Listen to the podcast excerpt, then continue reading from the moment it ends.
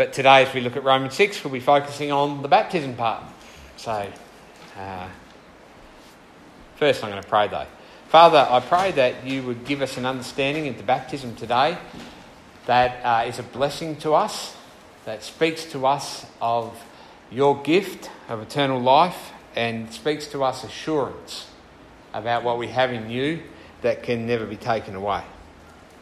And uh, I pray also that it would be a blessing for Cole and, uh, and uh, that, yeah, you would just uh, speak to us by your Spirit in Jesus' name. Amen.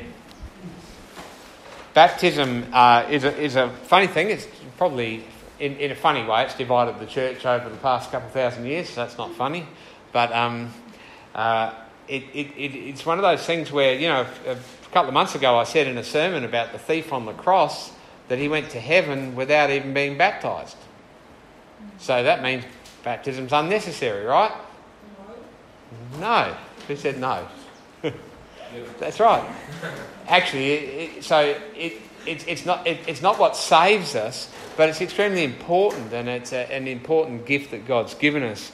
And so I'm hoping today we can get a bit of understanding about that. We were talking about it a bit uh, Jack and Heather on the way down the bus. And so, what is it about then?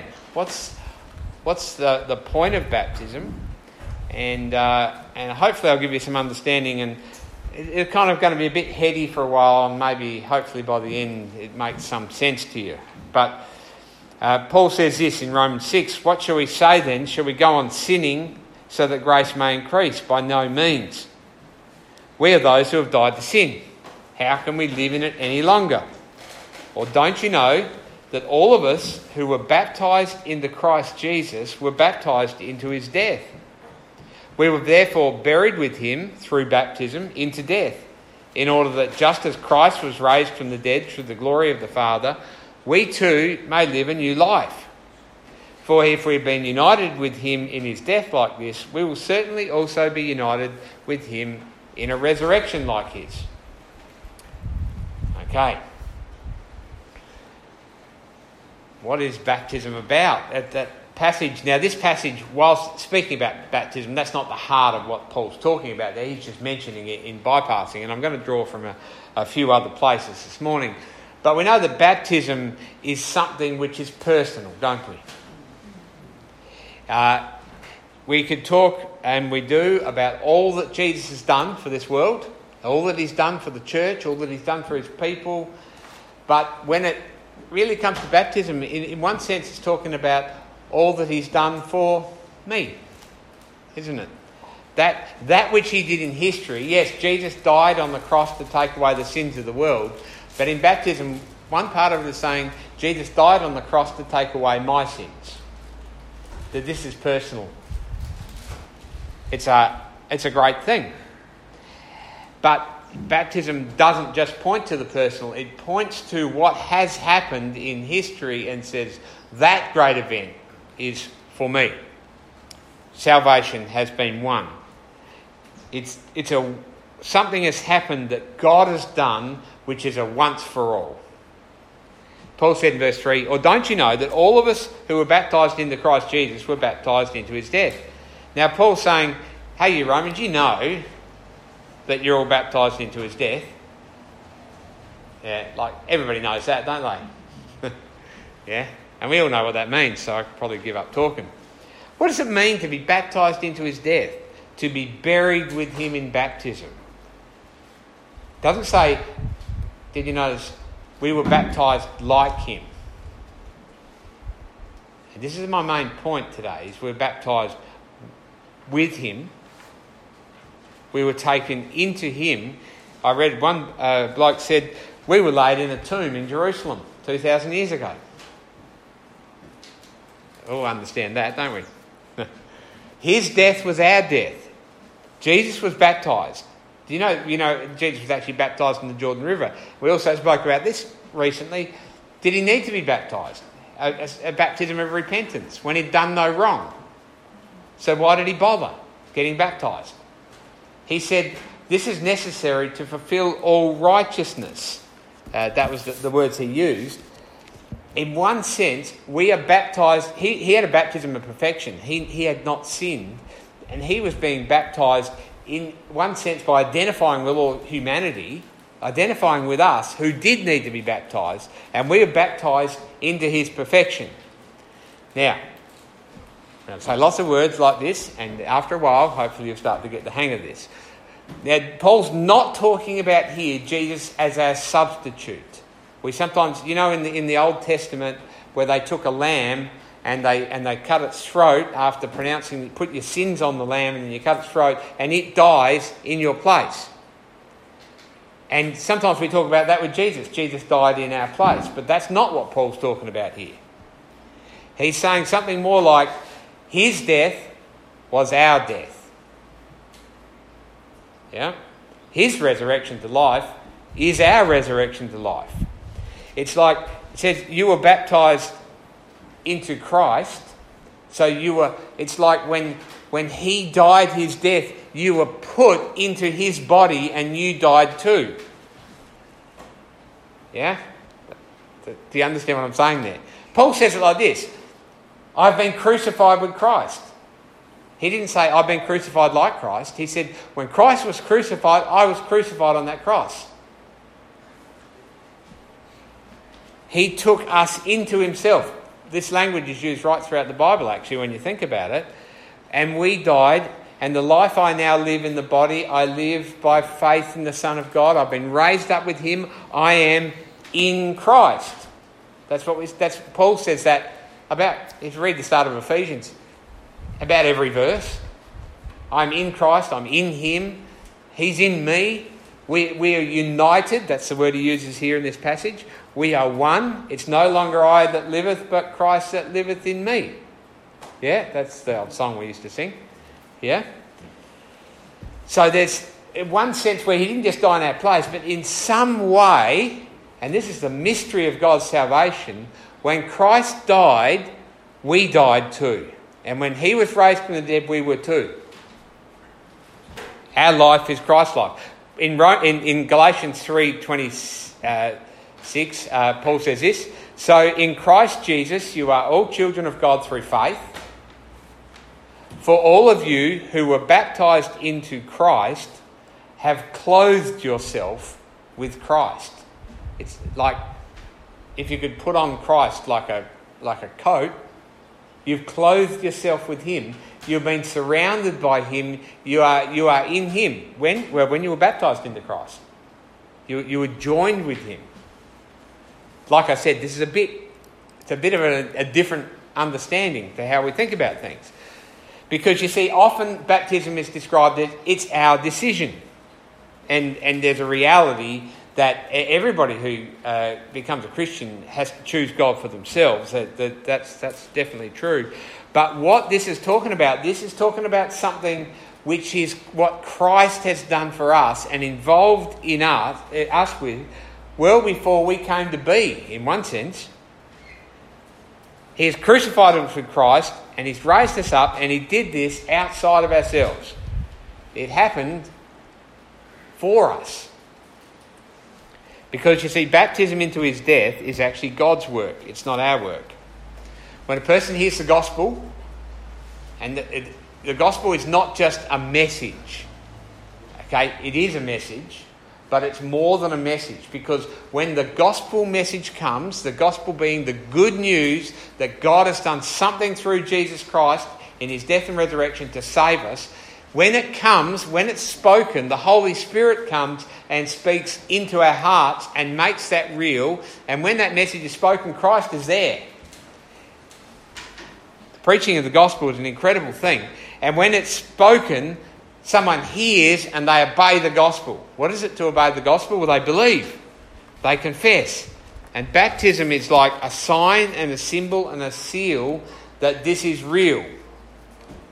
But it is a work of God that happens. Paul describes like this in Titus He saved us through the washing. We talk about the washing of baptism. He saved us through the washing of rebirth so when we were born again, He has washed us completely new by the washing of rebirth and the renewal of the Holy Spirit. The Holy Spirit renews us.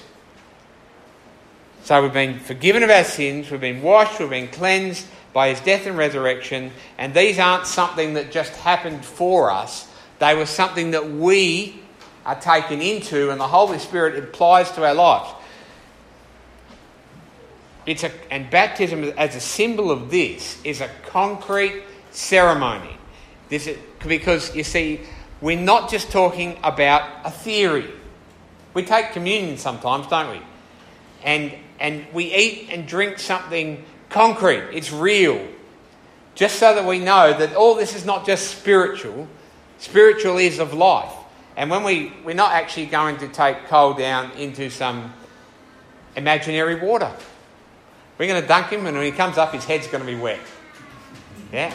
It's real because God has done something through Christ which is concrete, and it, he, he, has, he has taken Cole, if you will, and he has lowered him into himself, and he's put the old Cole to death. And Cole's going to tell us about what that looked like in a minute. He's forgiven his sins and he's raised him to new life. We have been united with Christ in his death and resurrection. Now, sometimes uh, uh, we would say this, and you hear people say it all the time uh, God loves the sinner but hates the sin. Yeah, heard that said? Um, actually, the Bible doesn't speak that. The Bible speaks something different. It actually says God hates the sinner and the sinner because there's no separation between the two. You are what you do.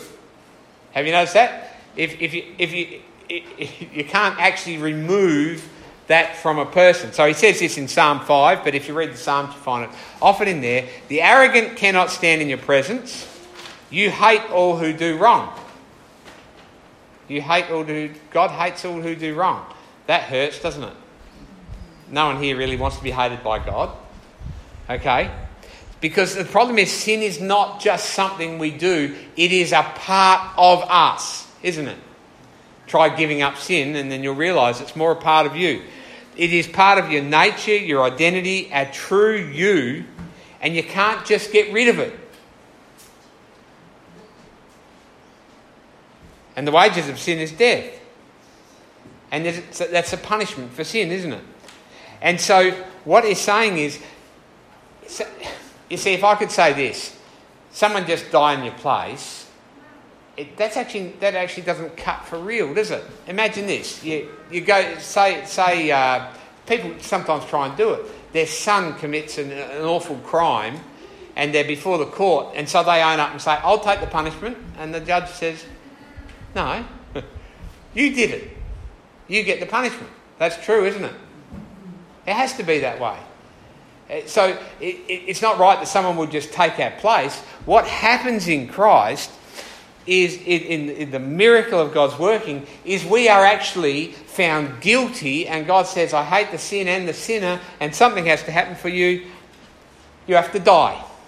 You have to receive the punishment for sin, and you died with Christ once and for all. That's actually uh, how Paul describes it. It's, uh, it's, it's a great miracle. And when did this happen? Well, Rob talked about that a bit this morning already. But Ephesians 1 says, For he chose us in himself, sorry, he chose us in him before the creation of the world to be holy and blameless in his sight. He chose us, because I, was reading a book by a bloke who said the other day, This is when I got converted. But actually, really, I was converted before the foundation of the world, before the beginning of time. Was before the creation. When in God's heart, and in God's mind, in accordance with his plan. He predestined us, that means we had a preset destiny, that's what that word means, for adoption to sonship through Christ in accordance with his pleasure and will, to the praise of his glorious grace, which is freely given us in the one who loves. Uh, or what does Jeremiah say, Jack? Before I formed you.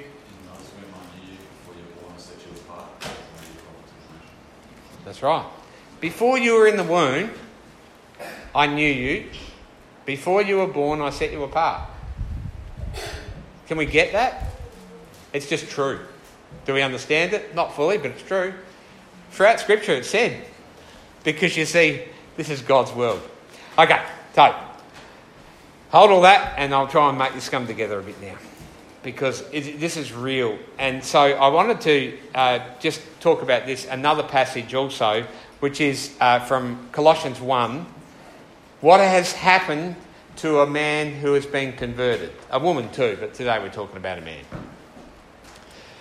For he has rescued us from the dominion of darkness and brought us into the kingdom of the Son he loves, in whom we have redemption, the forgiveness of sins. That's Colossians 1 13 to 14. He saved us, He rescued us from sure and certain death. He judged us as guilty. When did He do that? While we were living happily in Satan's kingdom. While we were, we, we were actually enjoying it. The thing is about sin and sinners is they enjoy their sin. Is that true? The problem with sin. Yep. And we've been brought out of that kingdom, out of that kingdom of darkness, and we've been moved to a different kingdom the kingdom of the Son he loves, the kingdom where Jesus is the king. That is a complete change of citizenship. It's not just, I've decided to change my mind. Okay? It's not like when I was, when I was young, my, my grandfather, he, he ran for the uh, country party, which is now the National Party. Okay? And so as kids, we were brought up that there's only one party you vote for. Yeah? It's the country party and it then became the National Party. And also, we were told that all candidates in the country party are Christians. It's part of their, part of their scheme. Yeah, true, is it? And, and so we voted for them.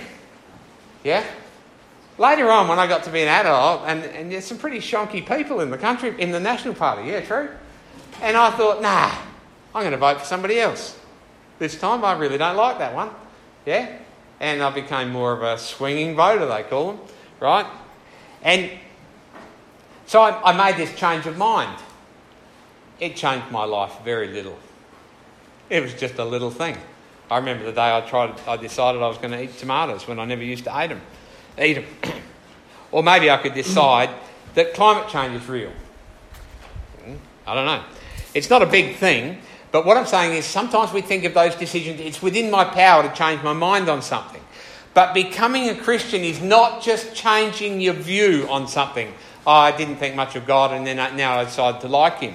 It is about belief, it is about faith, it's about trust, but it's a complete reversal of a whole life. Everything is changed, and it's not actually something that you can do of yourself. It is a great work of the Holy Spirit. We are not capable of that sort of change of mind. Why are we not capable of it? Because the Bible tells us in our sin we are desperately deceitful, deceived. We are only evil all the time. No one seeks God, we're told. No one is good. No one has the ability to choose God unless God does something to change us. You see, at just the right time, Paul says, Romans 5, when we were still powerless, we had no power to actually change ourselves. Christ died for the good people. That's what it says. No, it doesn't. At just the right time when we were still powerless, Christ died for the ungodly. Those who didn't like God. Those who had been thumbing their nose at Him. Those who are sinners.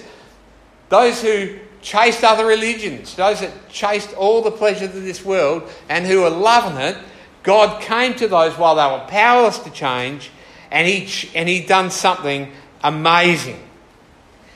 He has completely changed it. Put it this way, okay? You've got a goldfish in a tank, it's made to swim around in that tank, right?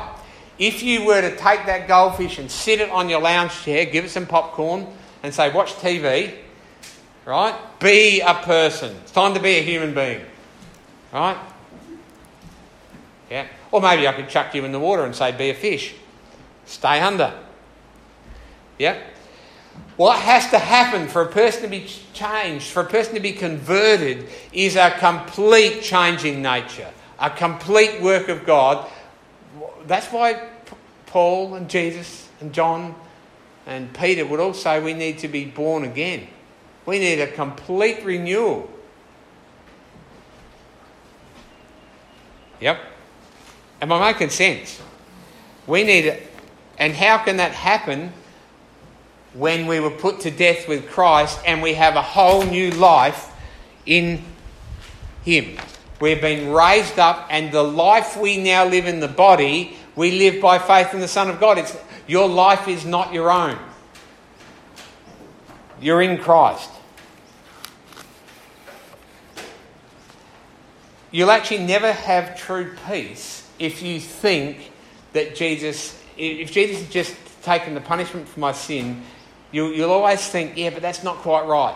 Until you know that your old self has been crucified, then you can actually have peace and go, there is nothing that can separate me from God. Do you understand? You'll never really have assurance. You'll always be playing mind games. I hope it's all right. I'll just say it's all right. Maybe if I say it over myself, it'll be true. That sort of rubbish. You need to know something. God has done something in history which has become personal in you, in you when you had faith in Jesus Christ, and it is real. So you can say this I'm a Christian because I've been forgiven, because I've been justified, because I've been made righteous by Christ because I've been sanctified, because I've been made holy, that is, because I've been adopted as a child of God, because I've been made a new creation, because I've been given the Holy Spirit, because I've been given the hope of eternal life, because I've been placed in a body, which is the church, and that's full of people like me. Yeah? That's what baptism is a sign of. That all this has happened, but you notice it's all of God. Because you see, if you are thinking that what you have is reliant on you, you're going to have a lot of days where you wonder. You're going to have deep doubts. Just hide them. Make out they're not there. No, that's a joke. It's not a funny joke, but it's one that I laugh at. Um, when you know that all of your assurance and all that you have is based completely on Him, then you can rest. Then you can have joy then you can live a life of fullness. Okay, I think I've spoken enough. I'm just going to repeat that verse again. For he has rescued us from the dominion of darkness and brought us into the kingdom of the Son he loves, in whom we have redemption, the forgiveness of sins.